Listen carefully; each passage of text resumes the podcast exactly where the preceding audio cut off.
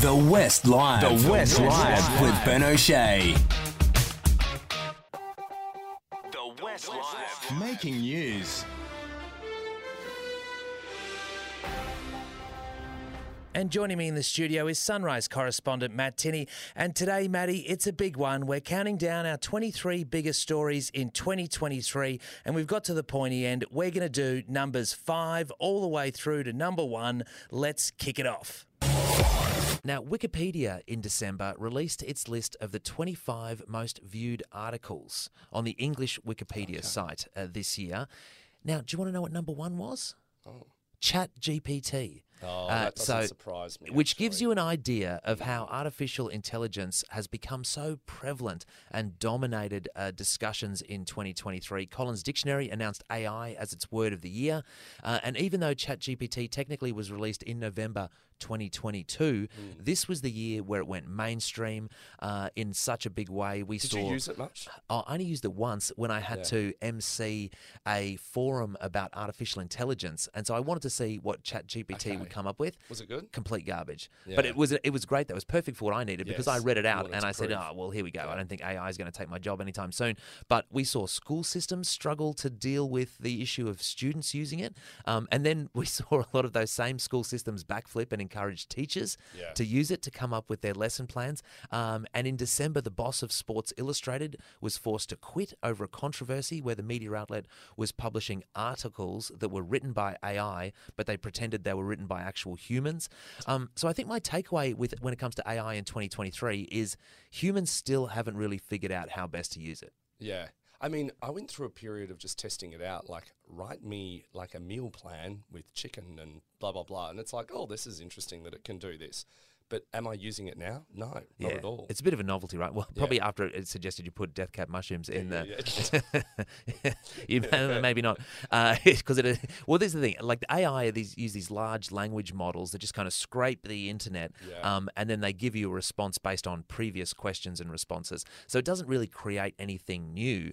Um, but and then adding to all of the drama around AI, uh, we saw you know OpenAI CEO Sam Altman. He was given the boot by the board this Mm, that's year. right.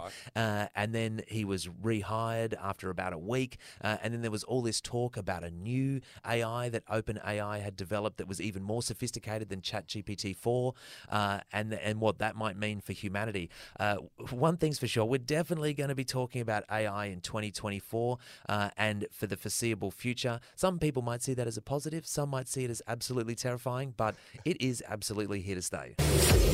Now, there's no doubt this next story was absolutely huge in Australian politics, in Australian history. I'm talking, of course, of the Voice referendum on October 14. Australians went to the polls to vote on whether to change the constitution to recognise the First Peoples of Australia by establishing a body called the Aboriginal and Torres Strait Islander Voice. Uh, it was the first referendum of the 21st century, and this was the question that was put to the Australian people: a proposed law to alter the constitution to recognise the First Peoples of Australia by establishing an Aboriginal and Torres Strait Islander voice. Do you approve this proposed alteration?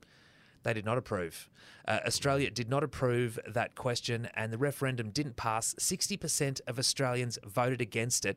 Looking back over it now, the dust has settled. What do you make of the voice Uh, campaign? Looking back over it, I mean, the campaign uh, from the yes side was botched from the start by the fact that there was a lack of detail that came out from the government, and the government kept saying, "Well, we just get it across the line, and then we'll sort out the nitty gritty." People wanted the nitty gritty first. I think that was a big failure.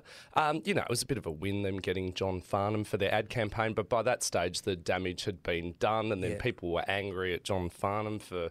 You know, Yeah, even giving his crook, song across to the yeah, deathbed. yeah, to the Yes campaign. I, I wish that we had have just got, at the very least, recognition in the Constitution, you Yeah. know, as, as a first step. Now, in hindsight, and maybe it was a bridge too far for too many people. Yeah, and that was, I think, the what has come out in some of the research post referendum is that if the, the the issue had been split, if one issue was just constitutional recognition that would have passed, um, and then the voice separate to that.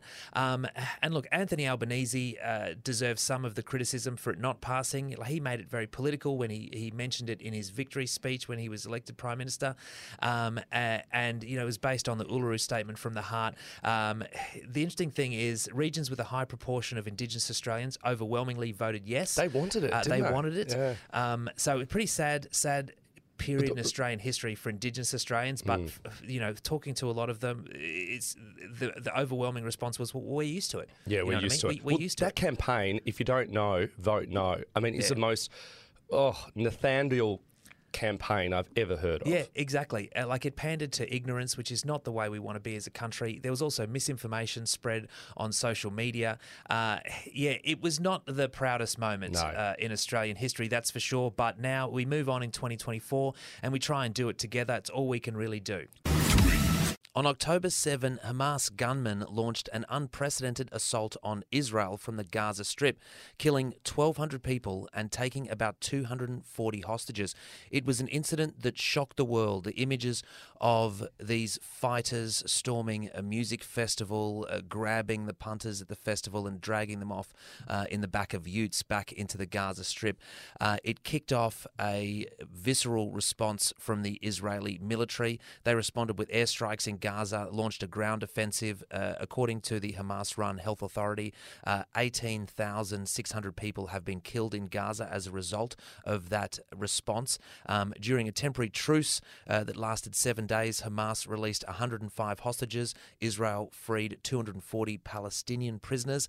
Uh, Prime Minister Benjamin Netanyahu uh, said that Israel had a clear goal of destroying Hamas's military and governing capabilities. Um, but this has become a conflict that has really spilled over beyond just the region of the Gaza Strip uh, and impacted global politics, very similar to um, Ukraine and Russia. Yeah, and right around the world and here in Australia, and you see friends, even on social media, some are posting pro Israeli things, some are posting pro Palestinian things. And so, you know, this conflict really has travelled thousands of kilometres. Um, it's a blight on humanity, isn't it? This Yeah. whole thing.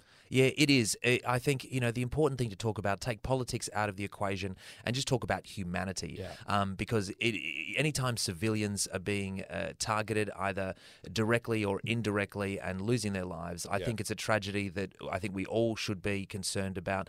Uh, the UN was concerned. They tried to pass a non-binding resolution um, for a ceasefire, which Australia signed. That was a bit of a surprise and a change uh, in direction a little bit from the rhetoric Then that we the had US got. vetoed it. Um, and the US vetoed it. Uh, and so uh, this is set to continue in 2024, sadly.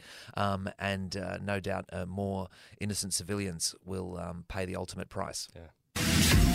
On May 29, WA was rocked by the shock resignation of Premier Mark McGowan, one of the biggest shocks in WA political history. At the age of 55, the state daddy, citing exhaustion as the main reason, pulled the pin um, before the next state election, which you'd think he was sure to win. So, you know, he had absolute glory in his sights. Uh, the longest serving Premier, most elections wins, just right there for the taking. Um, but he resigned instead. This job is like no other. After seven elections across nearly three decades, now is the right time to step away from the job that I have loved. Therefore, I'll be resigning as Premier and member for Rockingham. This week will be my final week. It's not a decision I've taken lightly. I've been considering it for quite a while. But the truth is, I'm tired. Extremely tired. In fact, I'm exhausted. The role of political leadership doesn't stop, it's relentless. It comes with huge responsibility that is all consuming each and every day. And, and combined with the COVID years, it's taken it out of me. Now, what did you make of that? Uh, I'm still suspicious about this whole thing. I'm still suspicious. I just the way he was saying like I'm exhausted, and then next minute he was taking on all these Yeah, board minute, roles and consultant Now- roles. So, so the bloke it just doesn't was it doesn't make sense. He was exhausted and he had to chuck it in, even Yeah. though he survived COVID, which was much tougher than what he was doing now. Uh, and now he's got four jobs, various board positions with BHP and Minres. He's took a job with Yeah. Joe Hockey, um, so he's probably working harder than ever. um, but I mean, just- and then getting paid and more. getting paid more as well. Yeah, So yeah, I, I don't know. I feel like there's there's something there. I would love to know, and we may never we know. We may never know, but, just to know, recap, recap. so he was in Parliament. He was in. Parliament for 26 and a half years. So Yeah, it's a I mean, long it's a long stint. time. Um, he led Labor in opposition and government for 11 and a half of those years. Um, he took the top job in WA in 2017, but it was COVID, of course, that propelled him to unprecedented power. Um, you know, with his hard border Yeah. policies and all the rest of it. Uh, when he became the state daddy, people were getting his face tattooed on their, their, their body, which was a bit weird. He became a sex symbol. And then, of course, in the 2021 state election, uh, he just dominated. It was the most one sided election result in Australian history 53 of 59 seats in the lower house, establishing him as a political rock star. And remember when he had an approval rating of 91%? Uh, just bizarre. You look at it now and you think there's no way a politician could ever get a 91% approval rating. McGowan did it. Um, uh, he didn't. He didn't win everybody over. There were a lot of people that probably were a bit over uh, Marky Mark by the end of it. Um, and he kicked off a raft of resignations from other COVID. Uh, premiers Yeah. around the nation. Dan Andrews in Victoria pulled the pin after Mark McGowan, which was also Yeah. a big shock. Palaszczuk. Palaszczuk, probably not as much of a shock. I think people were kind of pushing Yeah. her out Yeah, the yeah. door, uh, and it opened the door for Roger Cook to come in, who was kind of like a you know always a bridesmaid, never a bride Mm. Yeah. kind of situation. Uh, and and we'll see what 2024 Well, it's going to be an interesting Roger uh, Cook. state election, Oh, isn't yeah. it? Yep, the run up to that uh, Yeah. 2025 state election is going to be fascinating. And now it's time for the top story of 2023. And I don't think there can be any doubt about this one. This is something that I'm so proud of us as a nation. And here's Sam Kerr. She's going to need some support. Kerr running at Bright. Kerr with a shot. Oh, I say, that's incredible! Uh, it is, of course, the Matildas, Matildas Mania, which swept the nation during the Women's Soccer World Cup. Do you ever remember seeing anything like that in Australian sport? What, a moment! What a moment for women's sport! What a moment for sport! Full stop.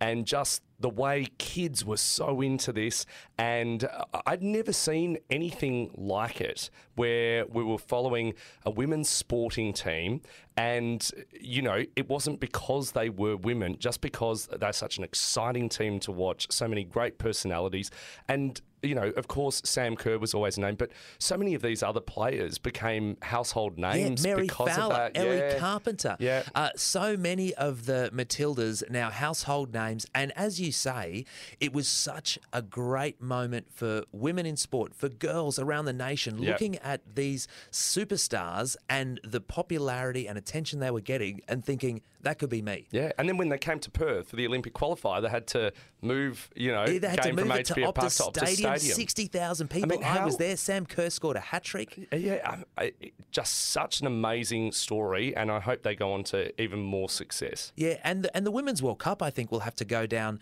uh, certainly as the greatest Women's World Cup in FIFA Mm. history. Uh, I think it was an absolute high watermark for Australian sport. Um, full stadiums, incredible games. Yeah. Even though Australia didn't make the finals, we made it to the semis, which was an Yeah. awesome result.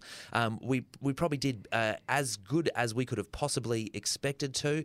Um, the final tarnished a little bit about uh, by that uh. Spanish uh, you know football boss uh, Louis Rubiales mum uh, and the unwanted holding kiss. herself hostage oh, in the yeah, church yeah, on strike. Hermoso. Yeah. That was that was a bit of a dud Yeah. end, but uh, we will remember the Matildas and long may they reign. I really feel that they are now the top brand in Australian Yeah. sport, uh, which They is can do no just wonderful. wrong. Mm. They can do no wrong. Uh, we just love them. The Matildas, you are our number one story for 2023. They'll probably achieve some other things in 2023, but the number one news story for the West Live. Uh, there you go. Well deserved indeed.